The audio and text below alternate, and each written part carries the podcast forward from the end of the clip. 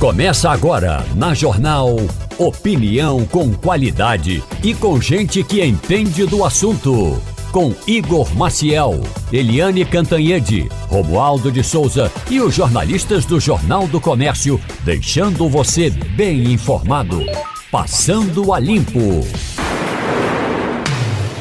Eita, começou Passando a Limpo. Muito bom dia a todos. Passando a Limpo nesta sexta-feira. É, muito bom dia, sejam bem-vindos. Uma sexta-feira chuvosa no Recife. A madrugada foi de muita, mas muita, mas muita chuva e vento. Rapaz, eu fiquei. eh, Eu confesso que eu fiquei eu assustei. Eu não, meu sono é pesado. Meu sono, meu sono é pesado. Eu não sou de acordar fácil, não. Mas acordei ali por volta de 1 e meia da manhã e 1 e meia, 1 e 40 e não dormi, praticamente não dormi mais, porque muito vento, muita chuva, muito barulho. É, o tempo todo a gente. é, Eu comecei logo a acompanhar, de madrugada ainda, comecei a acompanhar também nas redes sociais, acompanhar as notícias, os canais oficiais também, para ver é, como é que seria, o que é que o que é estava acontecendo, porque foi uma chuva muito forte, realmente muito forte e que está trazendo transtorno até agora. Tem gente que está sem energia até agora, por exemplo. Tem gente que faltou energia de madrugada, está sem energia até agora. Tem áreas inteiras tá no sem. Recife. Sua casa está sem, sem. né, Maurício? Pronto. Maurício Garcia, bom dia, Bom Maurício. dia, bom dia, bom Faltou dia. energia no meio da madrugada. A minha também. Também, Val também, né? Val também. Você mora em que, em que Em bairro? aldeia, mora em aldeia. Mora em aldeia. Em É. aldeia faltou energia. Faltou. Acabou. Tá certo. João Alberto, bom dia. Bom dia. É, realmente, é, São Pedro foi camarada com o carnaval, né?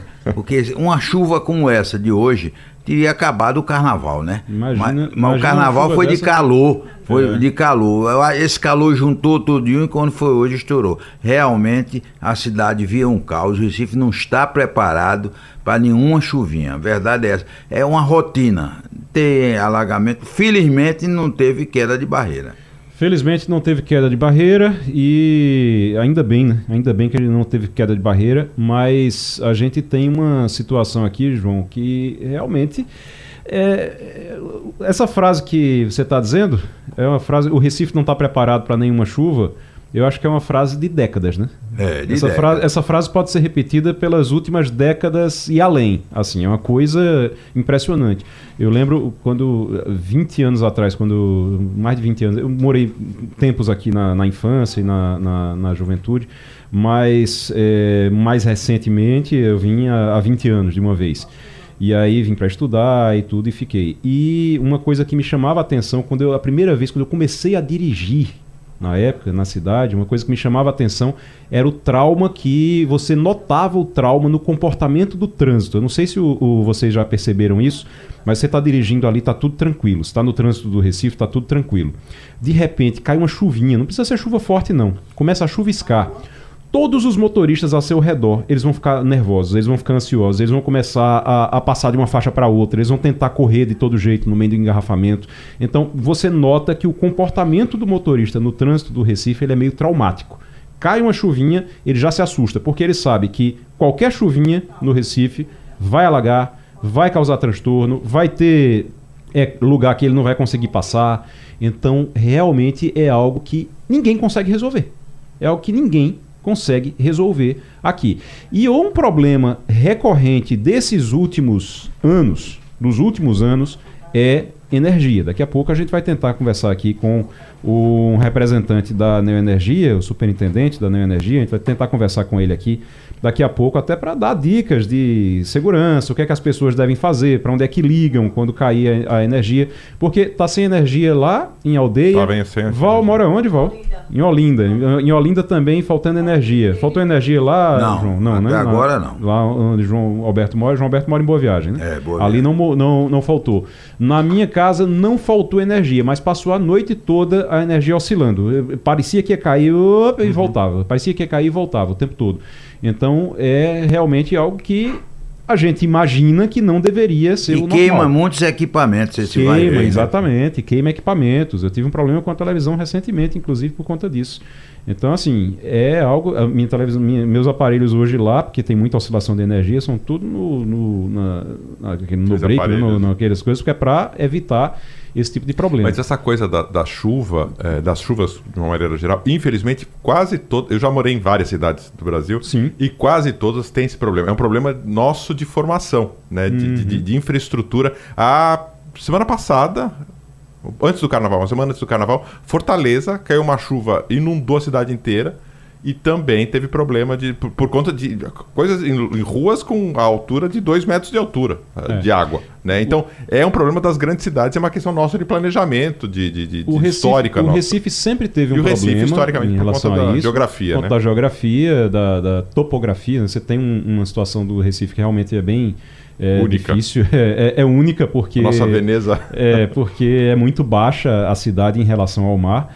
Agora, em todo lugar está acontecendo isso porque as chuvas estão, além de tudo, as chuvas estão realmente mais fortes, com mais vento, elas são mais violentas. Isso aconteceu recentemente em Brasília também, né, Romualdo? Bom dia. Bom dia, bom dia para você, bom dia também ao nosso ouvinte. Aconteceu em Brasília recentemente. É, o, o, a empresa que é concessionária notificou algumas regiões aqui informando o seguinte, que as redes de transmissão de energia elétrica aqui na capital federal estavam ultrapassadas. E olha que Brasília é uma cidade de 1960. Portanto, a, a, nova empresa, ou a empresa que ganhou a concessão, agora uma empresa privada, está fazendo a substituição de todos esses equipamentos. E vai levar tempo. É, recentemente, essa chuva que deu em Brasília, eu vi imagens de carros sendo arrastados. Tinha carro sendo arrastado pela força da, da água na rua. Então, é, realmente as chuvas estão mais fortes. E como o Recife nunca foi preparado para chuva, a gente acaba sofrendo muito aqui também. Uh, daqui a pouquinho a gente vai. Vamos conversar com o pessoal do INMET daqui a pouquinho para saber como é que vai ser uh, o restante. Como é que vai ser o restante do dia, se vem mais chuva por aí, o que é que as pessoas podem é, esperar das próximas horas daqui por diante. O Romualdo de Souza, deixa eu entrar aqui no assunto. Daqui a pouquinho a gente volta a falar sobre a chuva, mas deixa eu entrar é. aqui no assunto da fuga do presídio de Mossoró. O Lewandowski, o ministro da Justiça, Ricardo Lewandowski, fez uma, uma declaração, algumas declarações é, ontem ele foi bem. O, o, ministro não é muito de. Ele foi direto ao ponto e disse que, ó, realmente aconteceu e vamos evitar que aconteça de novo. Não teve muita, muita coisa de dourar a pílula, não, né?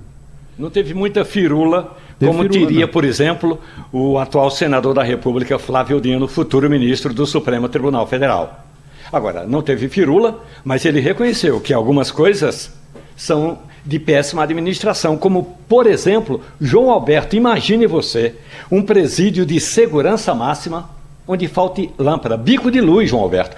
Tinha bico de luz apagado no corredor, ali pertinho onde estavam, como diria Gino César, pre, é, presidiários de alta periculosidade. Ou ainda, tinha uma obra que está sendo feita lá no presídio, uma obra de reforma do alambrado, e os equipamentos que estavam sendo usados para a reforma foram deixados ali. É por isso que Ricardo Lewandowski disse o seguinte: olha, a fuga ocorreu numa terça-feira de carnaval. E aí, nessa época, as pessoas estão um pouco mais relaxadas. Relaxaram geral em Mossoró, no Rio Grande do Norte. O Romualdo, ele também ontem é, começou a classificar. Foi uma fuga pobre. Quer dizer, tem fuga pobre e fuga rico. Segundo o ministro, essa foi uma fuga pobre, porque não tinha carro para pegar os caras. Agora tem dois tipos de fuga, segundo o ministro: fuga pobre e fuga rica. Agora, sabe, é, uma, coisa, a fuga sabe uma coisa. Rica seria mais ou menos o seguinte: hum. não sei se você se lembra, o mesmo Comando Vermelho, uma vez, o Jô usou um helicóptero para Isso. resgatar um presidiário chamado Escadinha, que era do Comando Vermelho, um dos chefes do Comando Vermelho. Isso é uma fuga rica, porque envolve muita gente, muito dinheiro. Uma fuga pobre é quando você dá uns trocados para alguém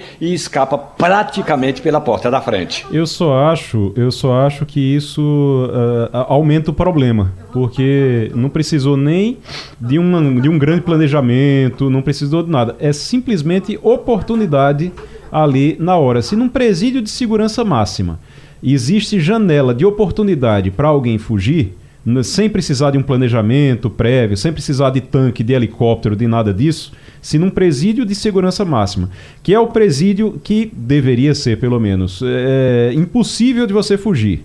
Lá, desse jeito, você sem precisar gastar muito dinheiro, sem um helicóptero, sem tanque, sem nada, eles conseguiram fugir, se tem janela de oportunidade ali, meu amigo, então a coisa é muito mais séria do que a gente imaginava. Isso realmente é muito mais sério.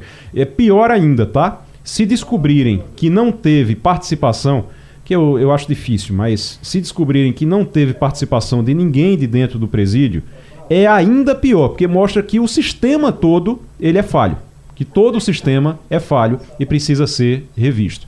E outra coisa, estavam fazendo uma reforma no presídio e deixaram alicate, deixaram. É, é de um amadorismo, assim, de uma coisa tão. É, é, deixaram lá à disposição. É, é, sinceramente, tem coisas que só no Brasil mesmo que a gente vê um presídio de segurança máxima desse jeito. Enfim. E desfaz a imagem de presídio de segurança máxima. Né? A, gente, a gente vê Quebra, filmes. Né, o... A gente vê filmes Alcatraz, né? Aquela coisa de a fuga impossível. Fuga impossível. É, e a é. gente imagina que quando se faz um, no Brasil um presídio de segurança máxima, a segurança é máxima. E quando ela, ela é quebrada, agora a imagem vai pro, pro ralo. Uhum, é verdade. Uh, agora, quais são os próximos passos, hein, Romualdo? O, tem chance ainda de encontrar esses dois? Estão cercando a área? Segundo Lewandowski, os dois escaparam de uma forma tão amadora que os próprios presos eh, nem imaginavam que iam fugir. Tanto é que não foram registrados roubos eh, na região, portanto, os caras não roubaram. Isso segundo o ministro da Justiça. Os caras não roubaram um carro para ir longe. Então, até aqui a expectativa é de que eles estão ali perto. Próximos passos construir muralhas em torno dos presídios, sobretudo os presídios de segurança máxima. E aí ele deu como exemplo uma muralha que foi construída aqui em Brasília em torno de um presídio chamado Papuda, que é um presídio de segurança máxima. Então, vai ser construída, vão ser construídas muralhas em torno de outros presídios. Mais ainda, tem um, eh, ele não, não soube é, dizer exatamente a quantidade. Ele sabe quanto precisa, mas a imediata contratação de agentes penitenciários já aprovados em concurso público. Essa também é uma medida importante, segundo disse o ministro da Justiça, que precisa ser tomada imediatamente. E aí ele disse o seguinte: ó, oh, então a gente vai fazer assim: a gente vai contratar esse pessoal, vai fazer com que esse mesmo pessoal comece a trabalhar, seja treinado e comece a trabalhar rapidamente, mas também reconheceu que tem alguns equipamentos que precisam ser implantados rapidamente. Olha, uhum. reforçar agentes penitenciários implantar reconhecimento facial de todo mundo que entra no presídio: trabalhadores, agentes, funcionários, direção, advogados e visitantes. E disse o seguinte: é importante que a gente leve em consideração que a fuga, nesse sentido, é comparada a uma queda de avião. O que é isso? A queda de avião, quando cai um avião, segundo ele, a causa não é única Portanto, das várias causas, uma construir uma muralha, reforçar a segurança, contratar agentes lá em Mossoró, já, substitui, já substituiu a direção e agora vai implantar um equipamento lá para reconhecimento facial. Se você já está fechado na polícia, quando chega lá, vai apitar duas vezes e você não sai mais de lá. Muito agora bem. humilhou, não é? Humilhou esses grandes líderes, Marcola e mais nas contas, porque é, é, é dois peixes miúdos lá do Acre, não sei lá, não conseguiram fugir fugir. O Marcola não, não sabe. Marcola tem outros, né? Os líderes do, do... Mas é porque é exatamente isso, porque foi um, uma janela de oportunidade. A janela de oportunidade abre Mas os acrianos, os acrianos, acrianos é... mostraram competência, né? abre para um, não abre para outro a, a, janela ali. É o, é o, que torna pior a situação. Na verdade, é o que torna pior a situação. A fuga é, é pior exatamente por isso. O... Deixa eu, a gente já está na linha com a Morgana Almeida que é meteorologista do INMET, do Instituto Nacional de Meteorologia. Morgana, muito bom dia. Bom dia, bom dia a todos que nos acompanham nessa manhã chuvosa no Recife. Ô, Morgana, a gente está aqui, começou o programa, inclusive, todo mundo preocupado porque a noite foi, a madrugada foi de apreensão em relação a essa chuva. É, o qual é? Eu queria que, que você dissesse para a gente qual é a previsão para os próximos, para as próximas horas. Vai continuar chovendo? Até que horas chove? Por que, por que esses ventos também? Porque os ventos são muito fortes, né? Bem, é, inicialmente a condição de chuva deve persistir ao longo de todo o dia de hoje, pelo menos até amanhã de sábado.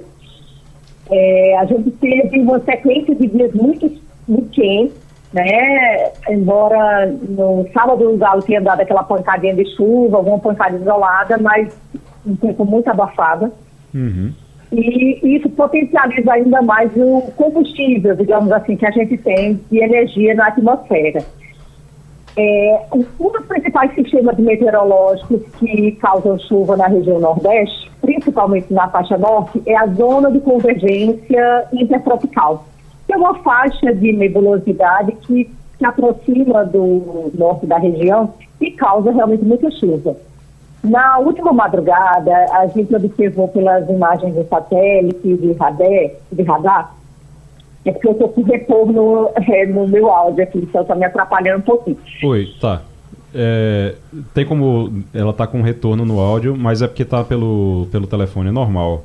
A senhora vai ter que afastar Aí, um vou... pouquinho, Morgana, para. Eu vou tentar prosseguir. Pronto.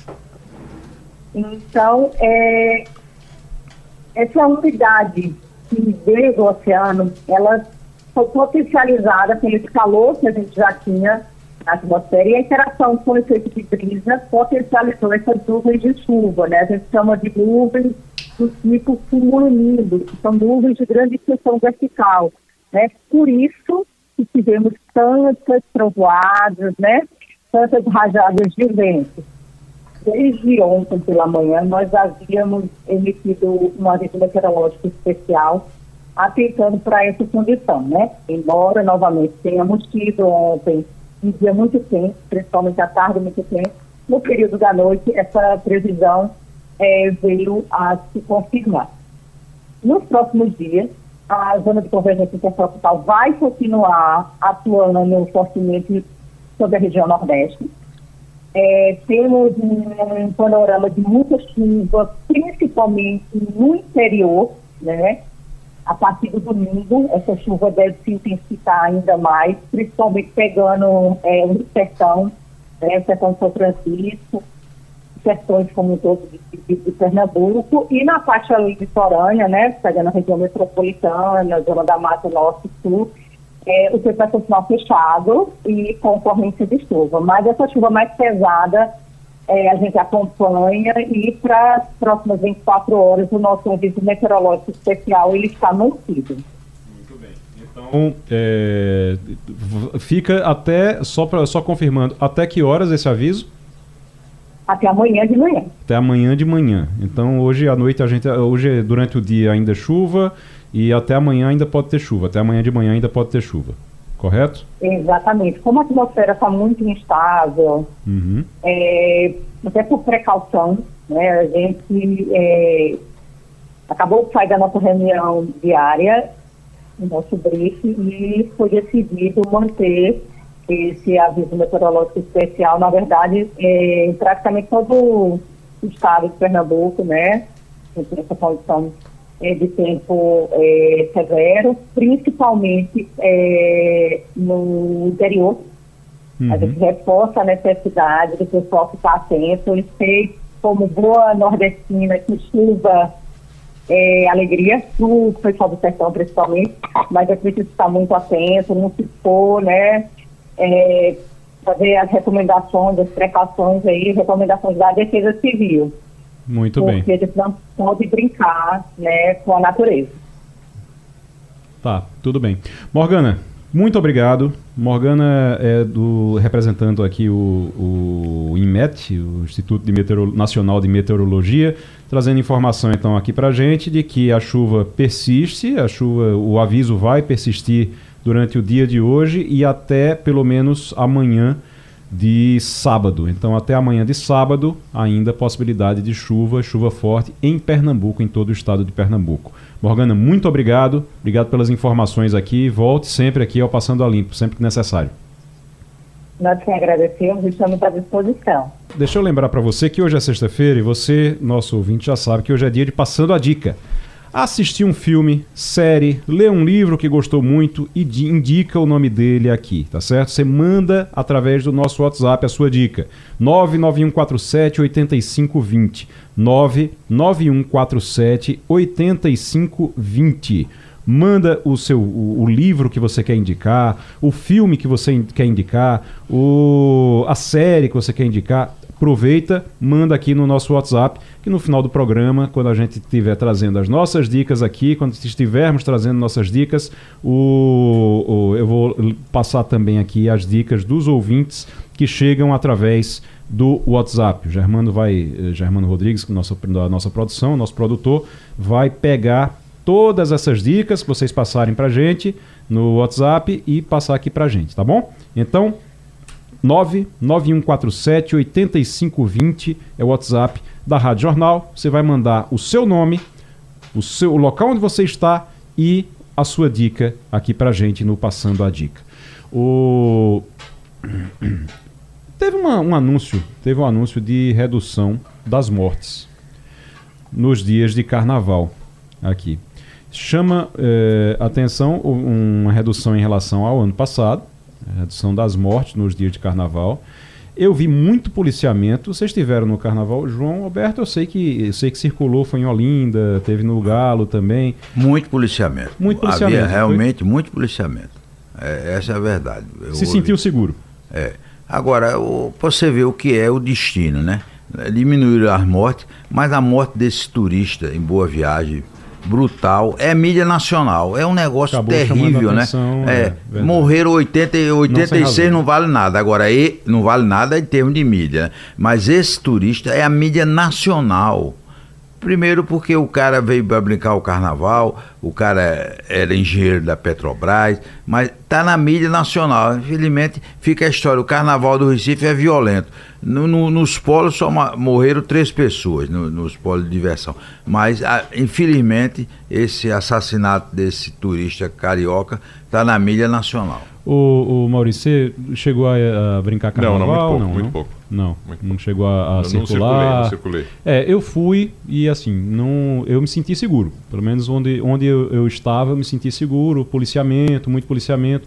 Mesmo quando ia para uma área mais fechada, para um, um, camarote, alguma coisa, mas no caminho você tem que ir ali realmente na rua e você. Eu, tranquilo, eu, eu senti mais seguro do que no ano passado. Eu, tinha, eu senti que tinha mais policiamento do que no ano passado, a presença policial maior do que no ano passado. Eu não sei se Val foi brincar carnaval, Val? Também? Tá, viu muito policial, policiamento também, né?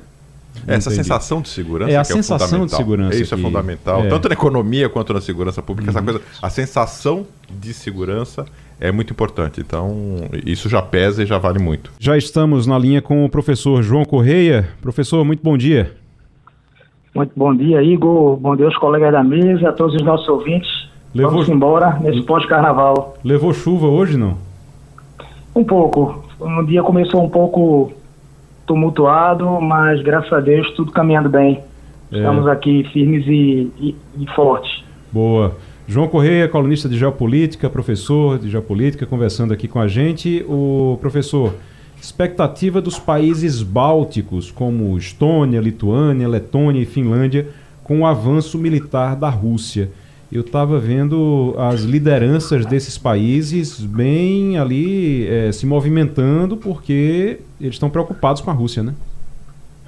Não, sem dúvida, Igor. O que, é que acontece? É, existe uma movimentação por parte das três repúblicas bálticas, Estônia, Letônia e Lituânia, para tentar proteger suas fronteiras visto que naquela região você tem a Rússia, a Bielorrússia, que é aliada da Rússia, e a região que pertence à Rússia, um enclave chamado Kaliningrado.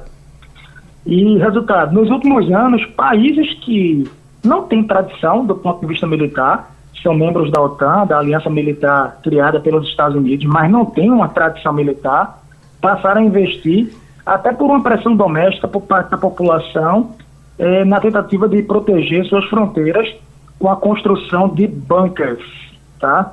É, são mais de mil bunkers ao longo das fronteiras do Mar Báltico, que é uma rota de gás, é uma rota de petróleo, porque eu, eu, eu lembro que há, há muitos anos, numa entrevista, uma ministra da Letônia foi questionada em quanto tempo a Rússia, se declarasse uma guerra, conseguiria chegar na, na capital do país. E ela disse, olha, em menos de, de dois dias, diante de qualquer avanço. Então, o que a gente percebe é que naquele flanco do Báltico, a OTAN tem tentado é, é, criar uma. fortalecer, criar como uma, uma guarda preventiva. A OTAN, na verdade, ela foi criada não para ser uma aliança ofensiva, mas sim uma aliança defensiva no contexto que a União Soviética também tinha uma aliança militar chamada Pacto de Varsóvia. Mas eu quero só chamar a atenção de mais um detalhe, saiu uma notícia sim. agora cedo, vou deixar para que vocês falem também. Uhum. Duas agências russas de comunicação, a Interfax e TASS, ambas ligadas ao governo. Aliás, na Rússia, encontrar hoje uma imprensa livre é. É, é. coisa rara, quase que impossível. Vladimir Putin dizimou a imprensa livre nas últimas duas décadas. Mas o principal opositor da Rússia, que estava presa, resistiu por anos, inclusive ficou preso na Sibéria, é, apareceu morto. Depois de uma caminhada, segundo o Kremlin, hum. ele se sentiu, sentiu-se mal, caiu no chão e foi dado como morto o Alexei Navalny. Levando em conta o histórico de assassinatos durante o governo de Putin, direcionados à oposição e envenenamentos, bem, eu vou deixar o imaginário de cada um trabalhar e cada um raciocinar. É impressionante como os, os adversários de, de Putin, os, eh, os opositores de Putin, eles simplesmente passam mal e morrem, né? Passam mal e caem, de repente. Assim, é uma coisa... Não, é, e, e, sem dúvida. E, e, se você olhar, Igor, Navalny, ele não possuía laços com oligarquias ou aquelas famílias tradicionais da Rússia. Sim. Ele nem é da época da União Soviética, ele é relativamente, relativamente novo. Ele ficou famoso eu acompanhei um pouco da trajetória dele. Ele tinha um blog que ele focava sobre corrupção. Uhum. Ele falava sobre grandes corporações. Ele, ele tinha um artigo chamado Os Amigos de Putin. Ele mostrava como os amigos de Vladimir Putin, de repente, quase como um, que um milagre, ficaram milionários e até bilionários e passaram a comandar o, o país. Sim. E depois disso ele ganhou visibilidade, mas é, é, ele até chamou o, a Rússia Unida, a legenda de Putin, como partido dos vigaristas e ladrões. Mas depois disso ele caiu em desgraça. Foi envenenado no voo para a Alemanha, foi tratado na Alemanha, é, conseguiu sobreviver do envenenamento em pleno voo. E quando voltou, disse: Eu vou voltar. Quando ele voltou para a Rússia, mesmo sabendo que podia ser preso, foi preso e deu no que deu. É.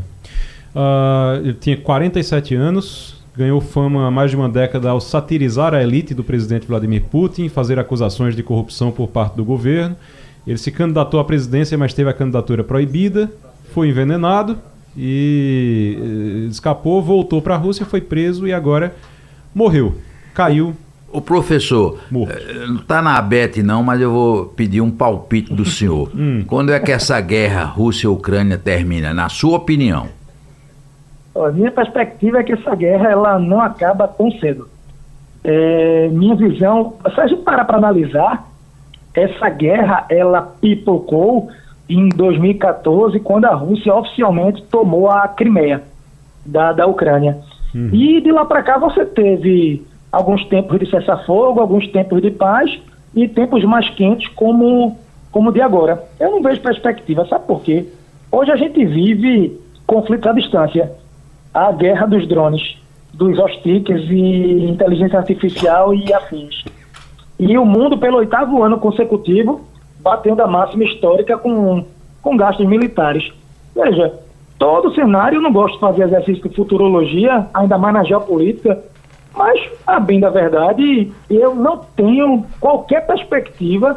Eu vejo feridas cada vez mais abertas e o mundo cada vez mais, mais conturbado. Há um desafio, estão desafiando essa hegemonia pós-Guerra Fria, no pós-pós-Guerra Fria dos Estados Unidos, e o poder hoje ele é muito volátil, muito espalhado.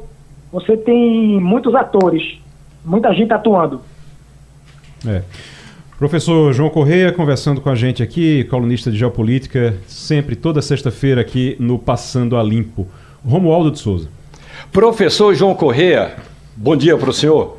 eu queria falar sobre a viagem do presidente do Brasil à África. Lula e sua política de conveniência, professor. Quando o ditador e amigo de Lula, Nicolás Maduro, deu 72 horas para que funcionários do Alto Comissariado dos Direitos Humanos da ONU deixassem a Venezuela, Lula não abriu o bico. Ontem, na África, o presidente brasileiro disse que é importante novo aporte de recursos para financiar a Agência das Nações Unidas para Assistência aos Refugiados da Palestina, professor, uma das agências que estão sendo investigadas por terem co colaborado com o Hamas. E essa política do presidente Lula na geopolítica do professor João Correa vai dar onde, professor? Romualdo, meu amigo, muito bom dia, saudações. Então, o presidente desembarcou nessa quarta-feira no Cairo para iniciar uma visita de, tem impressão que cinco dias no continente africano. Primeiro ponto que chamou a atenção, na capital do Egito, ele teve um encontro com o ditador, diga-se passagem, o Egito é controlado por um ditador, Abdel Fattah al-Sisi. Ele fez uma visita à, à sede da Liga Árabe e nesse discurso ele enalteceu a agência da ONU ligada aí aos refugiados palestinos. Ele foi na contramão, na contramão do que muitos grandes parceiros comerciais do Brasil apregou, mas para muito além dos parceiros comerciais, há documentos recentes que relacionam funcionários das Nações Unidas que teriam ligações com 7 de outubro e ligações com a atuação do Hamas. Então, num dado momento, essa declaração dele, por agora, enfatizando que vai seguir com os aportes à agência, foi uma fala é, é, fora de hora o time não foi dos melhores. Chama atenção também sobre um, uma outra fala do, do presidente que ele atualmente nove países africanos têm tem pendências com, com o Brasil. Moçambique, Congo, Senegal, São Tomé e Príncipe, Gana, enfim, vários. Tem um débito de quase 300 milhões de dólares. Se a gente converter ainda quase um bi e meio. E aí ele tem uma proposta de renegociar essas dívidas ou até mesmo abater os valores. É, apenas o Zimbábue não deveria ser contemplado, porque há uma avaliação de que a dívida do país é, é, é insolúvel. Então, foram muitas as, as, as tratativas, são esses dois pontos que chamaram a atenção, a dívida dos países da África para o contexto do Brasil. Se se converter, de certa forma, em ganhos para investimentos brasileiros nos países, ou é, contrapartidas do ponto de vista comercial, ou em termos de matéria-prima e afins, seria um ponto positivo. Né? Caso não, seria mais um ponto a, a ser questionado, a ser criticado. Mas, de fato, é, o, o, o que a gente percebe, existe o discurso, existe a prática, existem os fatos. Então, a partir do momento que ele vai para um país árabe, o Egito, mesmo que o Egito se coloque como um país negociador, o país reconhece, o Egito reconhece Israel e, e tudo mais, mas a gente vive agora um momento muito inoportuno para que sejam dadas declarações de apoio em relação à, à agência da ONU. E também o silêncio em relação à expulsão. Maduro deu 72 horas, restam dois dias, para que a Agência de Direitos Humanos das Nações Unidas saia da Venezuela. Então, a Venezuela agora vai caminhar é, por uma estrada cada vez mais é, de, de surpresas é, negativas. A oposição para você ter ideia, a Maria Corina, que era a única candidata competitiva para disputar com Maduro esse ano as eleições, é, já foi considerada inelegível. Maduro, que disse que ia permitir oposição, já considerou a única candidata competitiva inelegível. É, já tomou medidas em relação à Agência de Direitos Humanos das Nações Unidas. Então, a gente percebe um discurso é, em relação à Palestina, mas quando envolve algum aliado do ponto de vista ideológico, o silêncio. É, é ruim, é muito ruim. Logo num período que a gente imaginava que as coisas iam melhorar, né? Que os Estados Unidos se reaproximaram, de, derrubaram algumas barreiras e. Eu acreditava. É, exatamente. Parecia que a coisa ia se estabilizar, ia ter eleição. Mesmo que a gente não acreditasse que Maduro ia perder a eleição, mas parecia que estava voltando a uma normalidade. E aí, de repente. Maduro deu um drible. Oi? um drible em muita gente. É, exatamente. Ele, ele aproveitou criou uma expectativa. É. Os americanos até liberaram que algumas empresas petrolíferas negociassem na Venezuela. Veja, Venezuela é importante. Maior reserva de petróleo conhecida do mundo. Não é um país a se desprezar. É. O professor, Oi, é, eu, eu, vi um dado estarrecedor eh, lendo ontem. O, o Brasil tem mais diplomatas juntando França e Suíça do que em todo o continente africano. E tem várias embaixadas do Brasil no, na África que só tem um funcionário. Como é que o Brasil agora quer se aproximar da África se não dá a menor importância? Esse número de diplomatas na África menor do que o, os diplomatas que tem na França e na Suíça? Olha, eu não tenho acesso aos números em relação às embaixadas. De fato, assim, o que eu corroboro é que é importante que a gente tenha, no mínimo, escritórios em países que têm algum tipo de relação com o Brasil.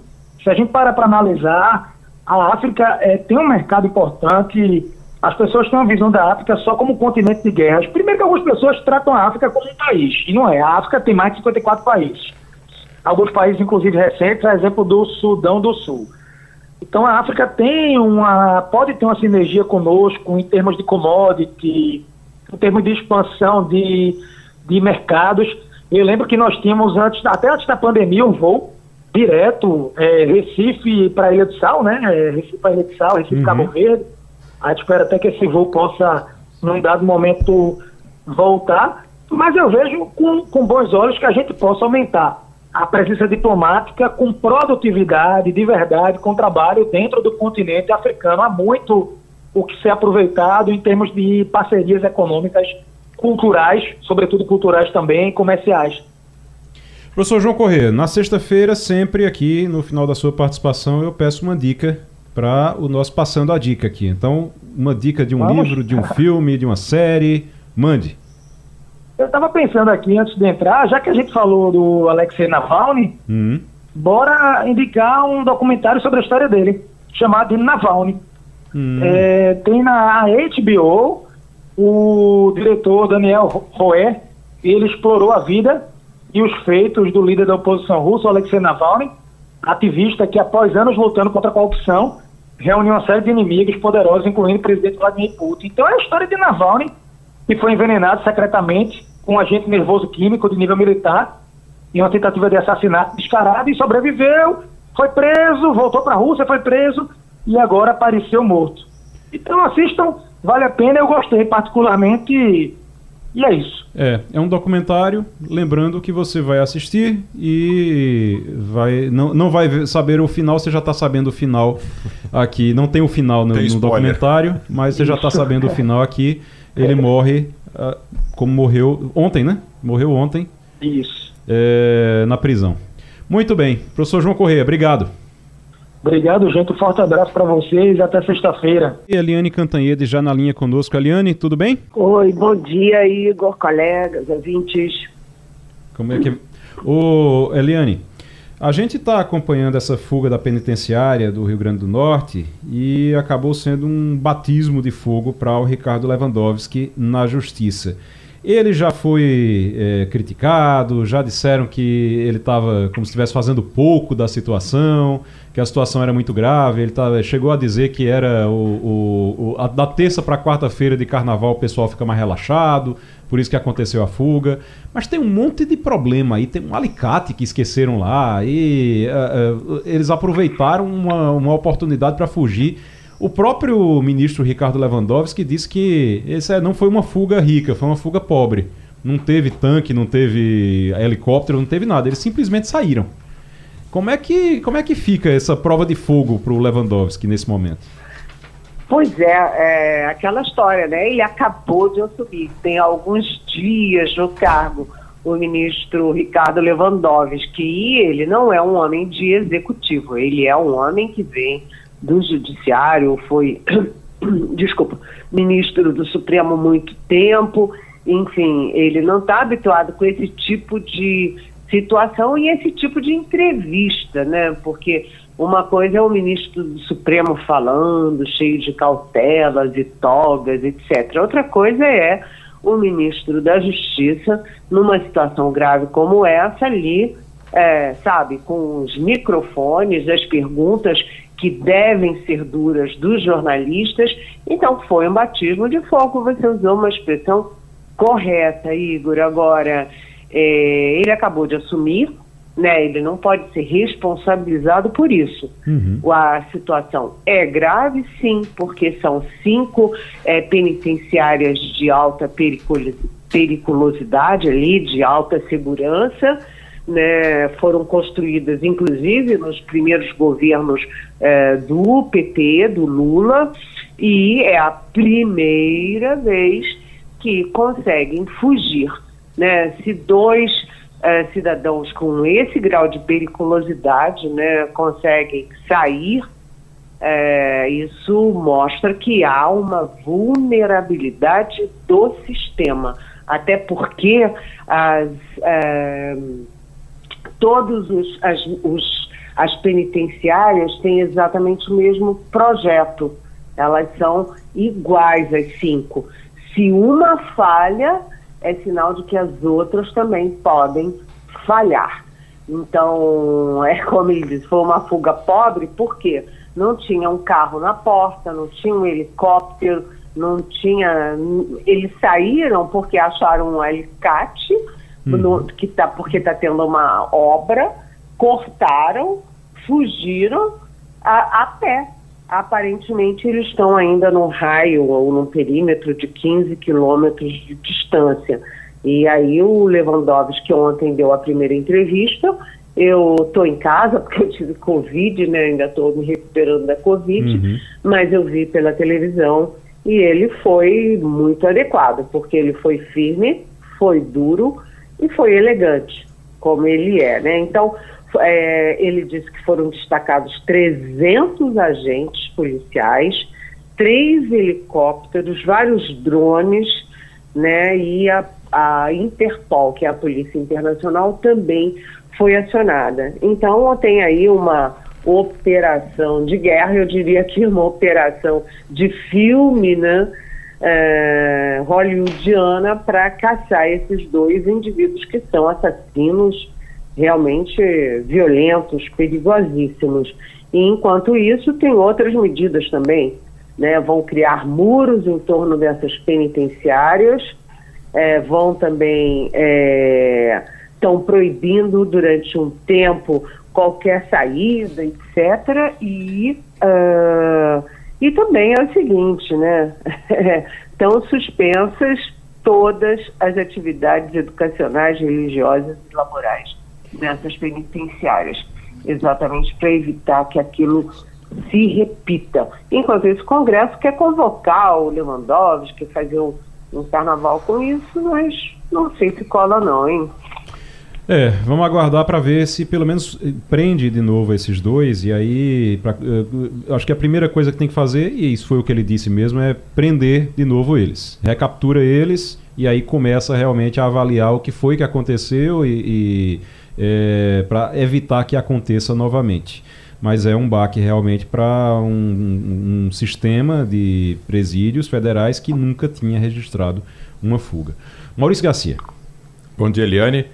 É, indo, voltando para Brasília, falando um pouquinho das coisas da política, a Polícia do Distrito Federal é, indiciou o Jair Renan, o, o 04, filho de, de Bolsonaro, por falsidade ideológica, né, com documentos que ele acabou fraudando, para um financiamento com um amigo. O que, que vai dar nisso? O que, que vai dar dessa história, Eliane?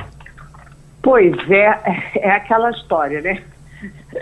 É aquela história de uh, quando, quando o, o, a crise começa, vai para frente. E o, a, a família Bolsonaro está toda em crise. A gente viu que teve primeiro aquela operação de busca e apreensão no caso do Carlos Bolsonaro, que é o 02 e que tá, é, ele é acusado ou suspeito, digamos assim, é, de ser participante é, decisivo na rede de convocação é, de, de atos atos criminosos, atos golpistas e também na divulgação e na divulgação de fake news, principalmente.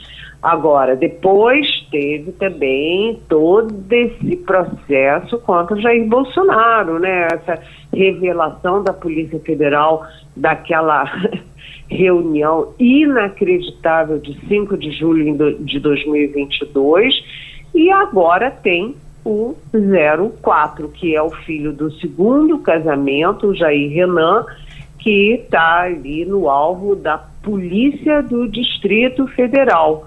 É, esse rapaz, né, que é, convive menos com Bolsonaro, que, enfim, conviveu pouco nos palácios, ele é filho da segunda mulher do Bolsonaro e que também era muito visada, porque a mãe do Jair Renan é que era o ali, pivô das rachadinhas da família. Ela tinha mais de 10 parentes empregados nos gabinetes dos Bolsonaros para repartir os salários é, e salários é, que, sabe, assim, eram trabalhos fajutos, trabalhos fantasmas para poder repassar parte dos salários para a família Bolsonaro.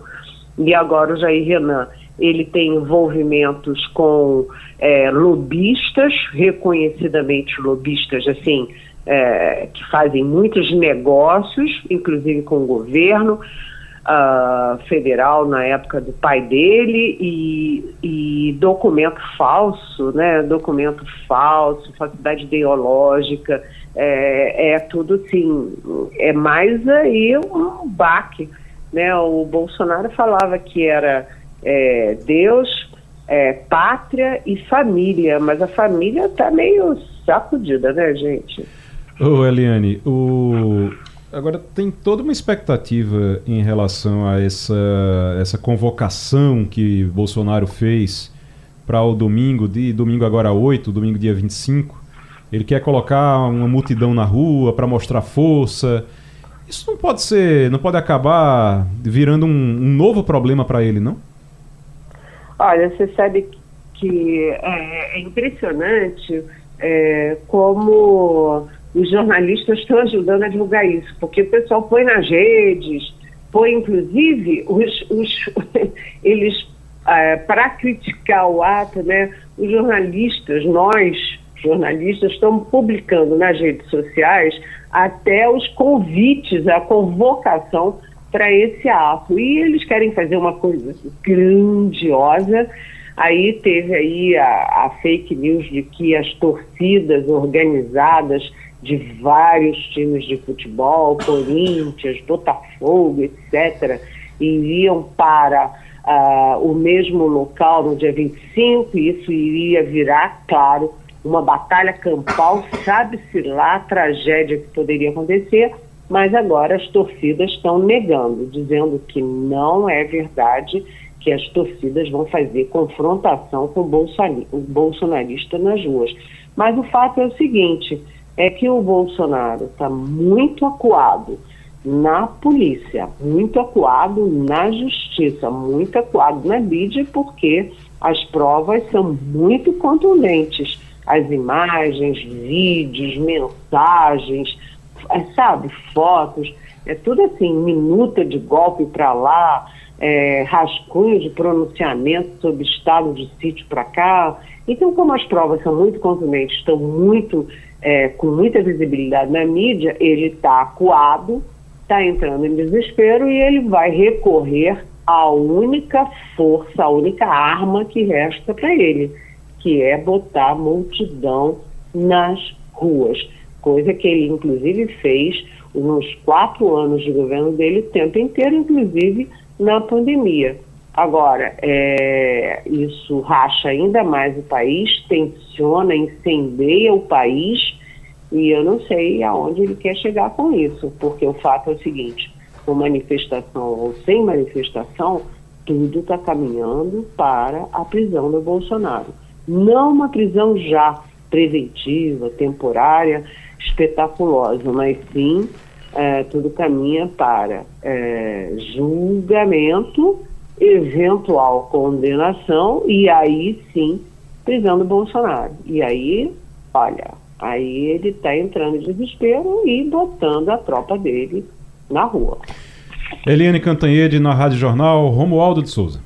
Bom dia, Eliane Cantanhede. Aqui no Distrito Federal a situação não está fácil Além da dengue, tem a volta da Covid. Uma paciente morreu na cidade satélite de Santa Maria. Os hospitais, e aí não é apenas a rede pública, os hospitais no Distrito Federal estão lotados e aí as ações não convencem. A população está com medo, Eliane. Sim, é, é eu acabei de dizer, né? Que eu peguei Covid, eu peguei Covid e as pessoas estão pegando, né? A minha família do família do meu marido no interior de São Paulo está com Covid, é, amigos da capital de São Paulo com Covid, aqui em Brasília, Covid e, além de tudo, a dengue. E os sintomas são muito parecidos, as pessoas não sabem o que, que tem, não sabem se testa e acham que estão com gripe porque todo mundo está vacinado e com a vacina, claro que os sintomas são mais leves e todo mundo acha que está gripado, mas o fato é o seguinte, é o mesmo problema de quando você tem epidemia, né? Isso pressiona os hospitais, isso pressiona o sistema inteiro de saúde, inclusive uh, o sistema de enfermagem, o sistema médico, uh, isso pressiona também ah, os medicamentos nas farmácias, né? E as, você vê que aqui em Brasília você não encontra mais é, repelente contra inseto. Por causa da dengue, é, esgotaram nas farmácias. Está é, tá complicado. Uma, uma pessoa conhecida minha que ia fazer uma cirurgia chegou a ser internada e tudo, e tiveram que cancelar porque não tinha o hospital não tinha capacidade para fazer cirurgia eletiva. Então a situação é grave e o pior, né, é que a capital da República está como o epicentro dessa história toda. Você tem um aumento, você sabe que é assim incrível, porque você teve duas mortes numa UPA do, de uma cidade satélite e aqui o DF teve 1.300% de aumento de casos de dengue em 2024. Então é aquela história. O governo está correndo uh, contra o prejuízo. E a questão é, cada um tem que fazer a sua parte, né? Tem que evitar água parada na sua casa, tem que evitar mosquito, tem que usar repelente na medida do que você conseguir comprar, mas a situação está muito preocupante. Eliane Cantanhede, na Rádio Jornal. João Alberto. Ô Eliane, uma figura que estava mergulhada, para se usar esse termo, é o general Pazuello, que foi um péssimo ministro da Saúde. Ele voltou agora à mídia, né? Porque parece que ele é, participou muito desse movimento golpista, né? O, o general voltou à mídia, foi? Oi, João. O general Pazuello é uma coisa inacreditável, porque ele foi ministro da Saúde, ele era general da ativa, não era general da reserva de pijama, era da ativa. E ele só levou o nome do Exército das Forças Armadas à imprensa de forma muito negativa né? Era uma coisa assim assustadora. E a frase que ficou dele foi aquela frase famosa: o Bolsonaro determinando coisas absurdas e ele dizendo um manda, o outro obedece, o que é sinônimo de sabugice. Mas o fato é o seguinte: o Eduardo Pazuello entra agora na questão do golpe, porque na delação do tenente-coronel da Ativa é, Mauro Cid, que era o ajudante de ordens de Bolsonaro, que estava agarrado com Bolsonaro dia e noite, é, o Mauro Cid contou que numa reunião no Alvorada, né, na residência oficial, o, o Pazuello foi defender medidas drásticas, foi defender o golpe, discutir o golpe. E aí, quando a polícia foi comprovar se o Pazuello tinha ido ao Palácio da Alvorada naquele dia, foi e passou 11 horas. Ele ficou 11 horas do café da manhã até o início da noite falando com Bolsonaro e, segundo Mauro Cid, era para é, fortalecer a ideia. Temos que fazer o golpe já. Então, Eduardo Pazuello, gente, e olha, é o pior disso tudo. Ele, inclusive, foi é, investigado né, pelo Exército e, é, estranhamente, absurdamente, foi absolvido porque ele rompeu ali com as normas disciplinares ao participar de um, de um ato de campanha, um ato político com o Bolsonaro. A gente sabe que oficial da ativa não pode participar de ato político. Está escrito, é do regimento interno do Exército. Ele fez isso e não aconteceu nada com ele. É, ele foi aquele fiasco, aquele fracasso na pandemia e agora golpista. Mas o pior é que ele foi o deputado federal que teve mais votos no Rio de Janeiro em 2022. É de chorar. Oh, Rio de Janeiro. Eliane Cantanhede, obrigado, Eliane. Melhoras para você. Você já tá, já tá bem, não? Tá recuperada já? Olha, eu ainda estou muito cansada. É, a gente, quando toma vacina, até é bom você me perguntar para eu conversar uhum. um pouquinho com Sim. os nossos ouvintes e os nossos colegas. Quando a gente toma vacina, isso tudo melhora, né? A gente uhum. tem é, refeitos assim mais a menos. Mas eu sinto um cansaço, um cansaço, sabe? Garganta, ouvido, dor de cabeça e cansaço. Mas já estou ficando melhor, pronta para outra. Opa, espero que não. Beleza, ótimo então. É, mas é, sempre que alguém diz, ah, mas é muito ruim, eu disse, imagina sem a vacina. Sem a vacina que é ruim. Sem a vacina você pode morrer, né? É, exatamente. Eliane, melhoras, fique boa logo e até semana que vem.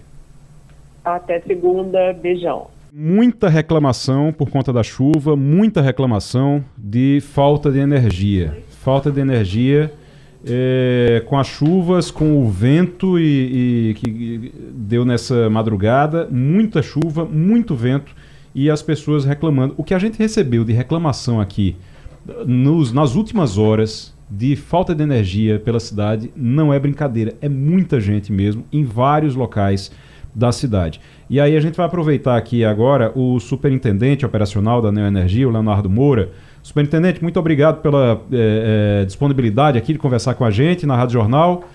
Seja muito bem-vindo ao Passando a Limpo. Bom dia, Igor. Bom dia também aos nossos ouvintes.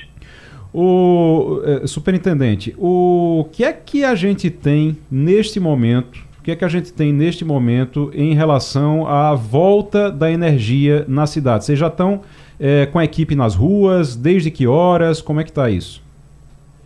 É, nós identificamos um registro do aumento expressivo de ocorrências no período da madrugada, pouco após a meia-noite até umas duas horas da manhã. É, observamos uma incidência muito grande de chuvas e ventos na região metropolitana e principalmente na zona da Mata Norte. É, isso trouxe ali um aumento da interrupção de, do fornecimento de energia elétrica. É, temos o registro até o momento de mais de 65 árvores é, dentro dessa região, que caíram sobre a rede elétrica, quebrando algumas fiações e alguns postes. É, e também é, registro de precipitações ali, segundo a PAC, clima-tempo, de 180 milímetros também em algumas regiões. Uhum. Nós duplicamos o nosso efetivo das equipes que trabalham no nosso centro de operações, né, que funciona 24 horas, e triplicamos o nosso efetivo de equipes que estão atuando no restabelecimento das ocorrências emergenciais. É, em relação às interrupções que nós tivemos pela madrugada, nós já conseguimos restabelecer cerca de 60% desses clientes interrompidos e seguimos trabalhando em regime de contingência com esse reforço durante 24 horas, né, ininterrupto, até que todos os clientes sejam normalizados. Tem uma previsão, eh, doutor Leonardo, de até que horas tudo vai estar normalizado? Vocês conseguem dar uma, o senhor consegue dar uma previsão disso? É, a, previsão, a gente tá, continua trabalhando né, em todas as ocorrências. Tem ocorrências que têm complexidades maiores, com, com árvores de grande porte, onde são ações que a gente precisa fazer em conjunto, inclusive com o bombeiro, com defesa civil. Então, é difícil previsar, é, trazer a previsão do momento que a gente vai conseguir restabelecer 100%. É, tivemos uma evolução muito grande comparada às interrupções de início da madrugada e seguimos é, com reforço total e todas as equipes em campo trabalhando priorizando, principalmente nesse primeiro momento, os grandes blocos de cargas, hospitais e sistemas de abastecimento de água também. Muito bem. O, alguma orientação para quem está ainda sem energia nesse momento? Vocês já têm. Porque às vezes a pessoa fica, será que ele já sabe que aqui está faltando energia? Será que já avisaram a, Neo, a Neoenergia? Tem que avisar, tem que ligar, ou vocês já estão é, inteirados de tudo que está acontecendo nesse momento? Onde está faltando energia, vocês já sabem e já estão atuando? É, esse é um ponto importante. Primeiro, queria destacar que é fundamental que os clientes mantenham seus cadastros atualizados conosco, por exemplo, e-mails, telefones, porque à medida que uma interrupção dessa acontece, os clientes já recebem alguns informes automáticos é, de forma proativa dessas interrupções de energia.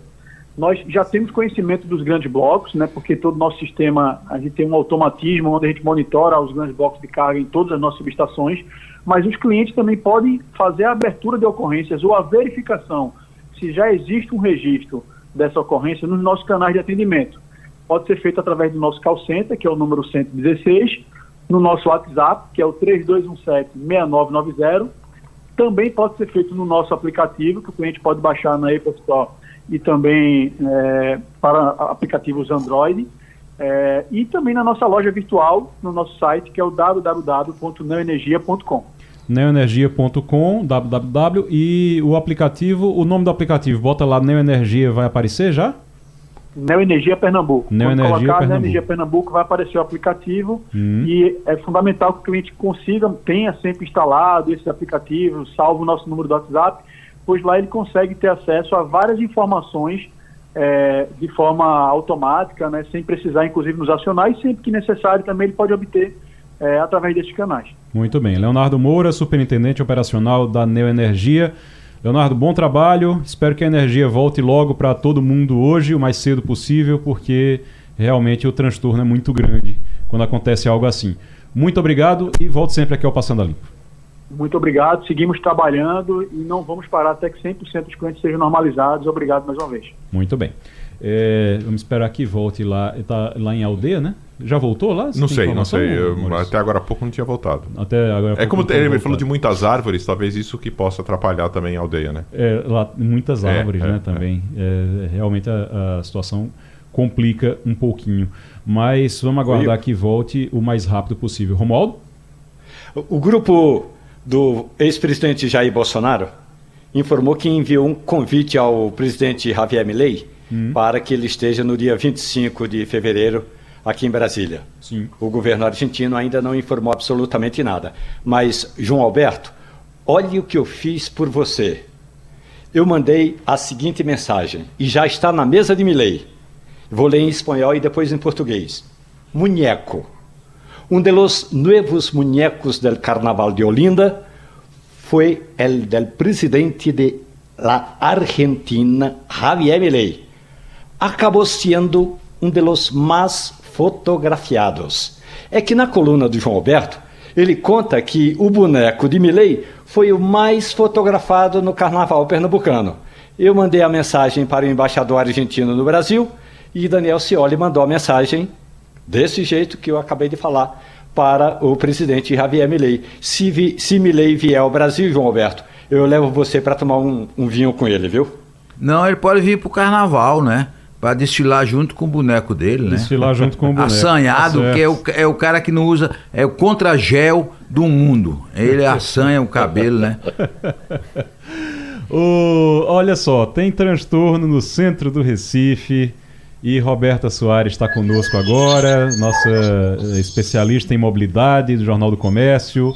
Roberta, muito bom dia para você. E como é que está a situação? Tem, uma, tem ponte interditada no centro do Recife? Foi o quê? Foi chuva? Foi vento? Bom dia, bom, bom dia, dia, a todos.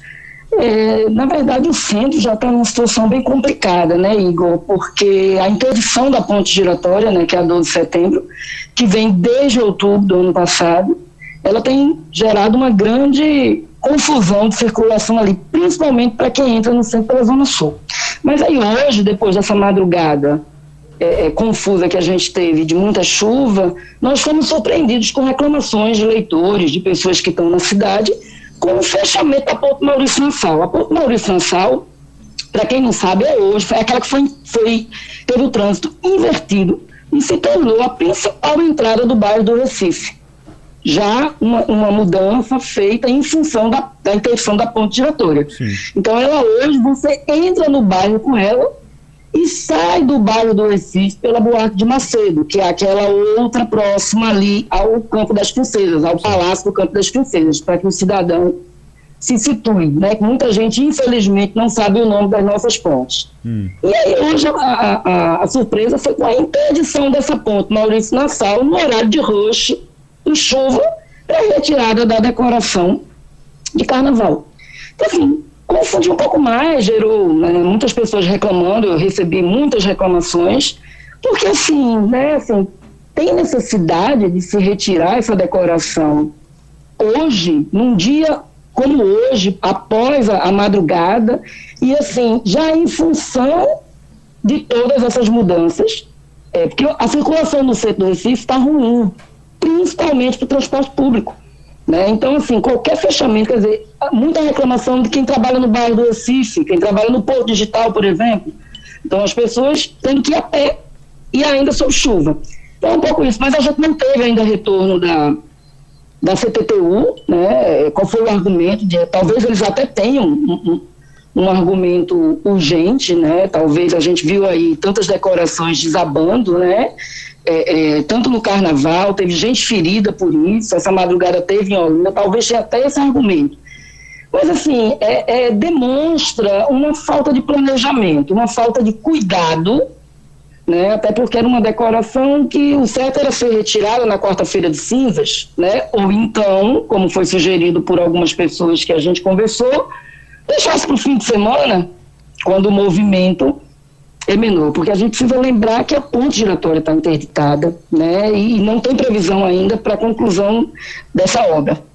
É, tem umas coisas que realmente no Recife são estranhas. Uh, o horário de, de, de, alguns serviços são esquisitos, são estranhos. De um, um dia desse. É, sabe o que é estranho, Igor? Ah. Eu que sou antiga no setor, quando a CTTU foi criada, lá Sim. em 2003, uhum. o principal argumento, que é o argumento do, da gestão de trânsito, é que você criaria um, um, órgão, uma autarquia né, é, municipal para que exatamente o planejamento da cidade fosse feito de forma casada com a gestão do trânsito. Uhum. Porque são coisas completamente conectadas.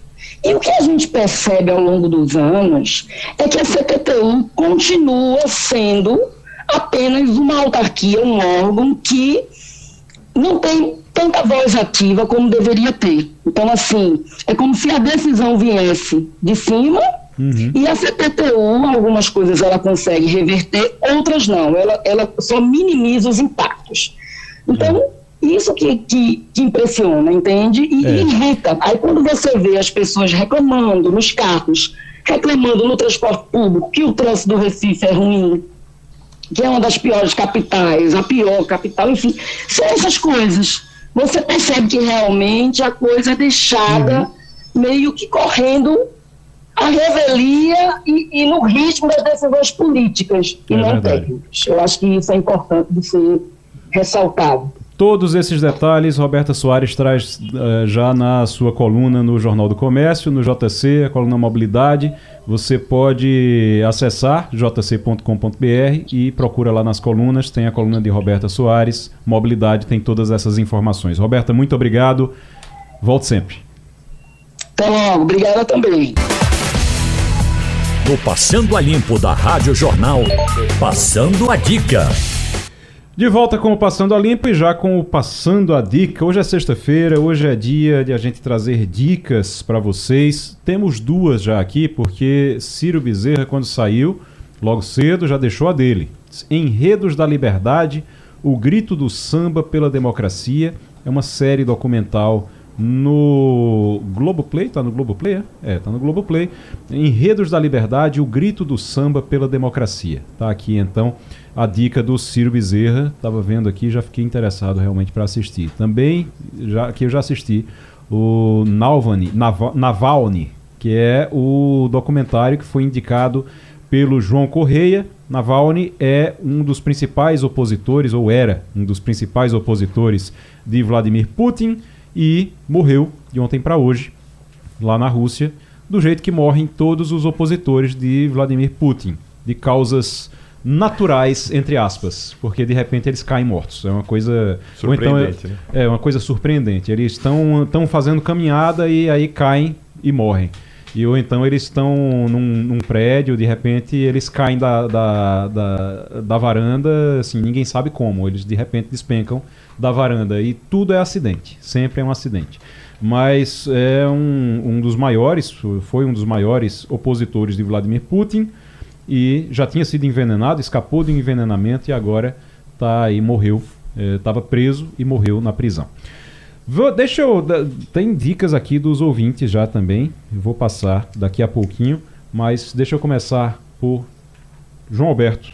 Sua Olha, dica, eu... João Alberto, para o fim de semana: livro, filme, série. O filme sobre Bob Marley que está no cinema. Hum, One Love, né? É. One Love. Agora eu vou fazer uma confusão aqui. Diga. Vou lembrar uma coisa muito importante, está no Jornal do Comércio hoje. Sim que é a Azul de repente suspende os voos do Recife para os Estados Unidos. Eu, eu recebi o telefonema de alguns amigos porque foi muita gente passar o carnaval em Orlando Sim. e está com dificuldade, que agora vai ter que ir para Campinas e, e, o aeroporto de Campinas está um caos, que é final de carnaval, né? Nossa. né? Então, de repente, sem que ninguém esperasse nada, a Azul suspende sem avisar com antecedência, né? Avisou hoje não tem mais voo. Isso é uma coisa muito séria. E depois de depois de estarem as passagens vendidas, tudo, simplesmente cancela e, e, e, coloca por outro aeroporto, é assim? Ma, é, mais detalhes no Jornal do Comércio. É, é, ele disse que vai colocar por outro, por exemplo, o cara que ia hoje para Orlando, ele tem que ir para Campinas e o, a reserva do hotel lá em Orlando. É a confusão Atrasa grande. Tudo, é, e um negócio desse ele podia avisar com uma semana antes, não. Avisou hoje e está suspenso hoje. Foi realmente uma coisa de muito impacto. Meu Deus. É, tá bom. Vamos, vamos acompanhar então. Mas deixa, deixa a dica então. Bob Marley. Bob né? Marley, One Love, está nos cinemas. É a história de Bob Marley, história polêmica e muito bonita também. É polêmica e muito bonita. E fundo musical deslumbrante, né? E o fundo musical maravilhoso, é verdade. O Maurício Garcia, sua dica. A minha dica uh, hoje é de um livro que eu comecei a ler no carnaval, tô, tô finalizando, chamado A Máquina do Caos. É de um jornalista americano chamado Max Fischer. É a Máquina do Caos, como as redes sociais reprogramaram nossa mente e nosso mundo. É a Máquina do Caos. É da Todavia Editora de Max Fischer. Max Fischer. A Máquina do Caos, Max Fischer. Interessante. Eu vou deixar minha dica. Minha dica é a seguinte. É um livro que eu já tinha lido, estou relendo, na verdade. Tô, é, comecei ontem a reler e vou começar a reler todos os livros dele, é, do início, até porque ele lançou um novo agora. Eu quero chegar nele depois de reler tudo. Mas é o Yuval Harari, que tem o Sapiens, Homo Deus, é, aquela sequência ali, 21 lições para o século 21, e agora ele lançou Nexus, que é sobre. É, não tem ainda em português, mas ele lançou Nexus, que é sobre as redes de informação. A história das redes de informação, desde a da Idade da Pedra até hoje. Então, é, é, o, Yuval Harari, o Yuval Harari, ele é um historiador, é israelense, historiador, autor de Sapiens, que eu recomecei a ler, então vou indicar aqui toda a série do Yuval Harari, Sapiens, Homo Deus e depois o 21 lições para o século 21. E está chegando aí o Nexus, que é uma um, novidade também. O, o, quem, nosso, o ex-governador Gustavo Krause que diz: o Harari é bom, mas é muito, é muito pessimista. Eu gosto de. de tem algumas, alguns que são mais otimistas. De vez em quando ele manda para mim dicas muito boas também, mas eu estou precisando ler, reler Harari. O mundo está precisando disso. Romualdo de Souza, você. Oi, Romualdo? Caiu, caiu Romualdo. Então deixa eu passar rapidinho aqui as dicas da, é, dos ouvintes. A gente tem aqui a Cássia Torres, boa viagem. A dica é o álbum ao vivo de Gal Costa acústico, com participações de Herbert Viana, Luiz Melodia, Zeca Baleiro e Roberto Frejá. Nada melhor para recarregar as energias pós-carnaval. Bom fim de semana a todos. Cássia, muito obrigado. Cássia Torres, lá de Boa Viagem. E também a dica do Luciano Conceição, de Jaboatão dos Guararapes. Luciano Conceição, a dica dele é o filme O Conde de Monte Cristo, um clássico, um clássico que vale a pena sempre. Tá certo? Valeu! Passando a limpa, então, vai ficando por aqui. Uma boa semana para você. Um bom fim de semana para você. E até a semana que vem. João Alberto, muito obrigado. Bom fim de semana até sexta-feira. Até sexta-feira, até semana que vem. Maurício Garcia, obrigado. Até a próxima. Obrigado, Romualdo de Souza também. E muito obrigado a você. Na sequência, você fica com Tudo é Notícia e o debate com a Natália Ribeiro. Depois tem o Vitor Tavares com a edição do meio-dia. Um grande abraço. Tchau, tchau. A Rádio Jornal apresentou opinião com qualidade e com gente que entende do assunto. Passando a limpo.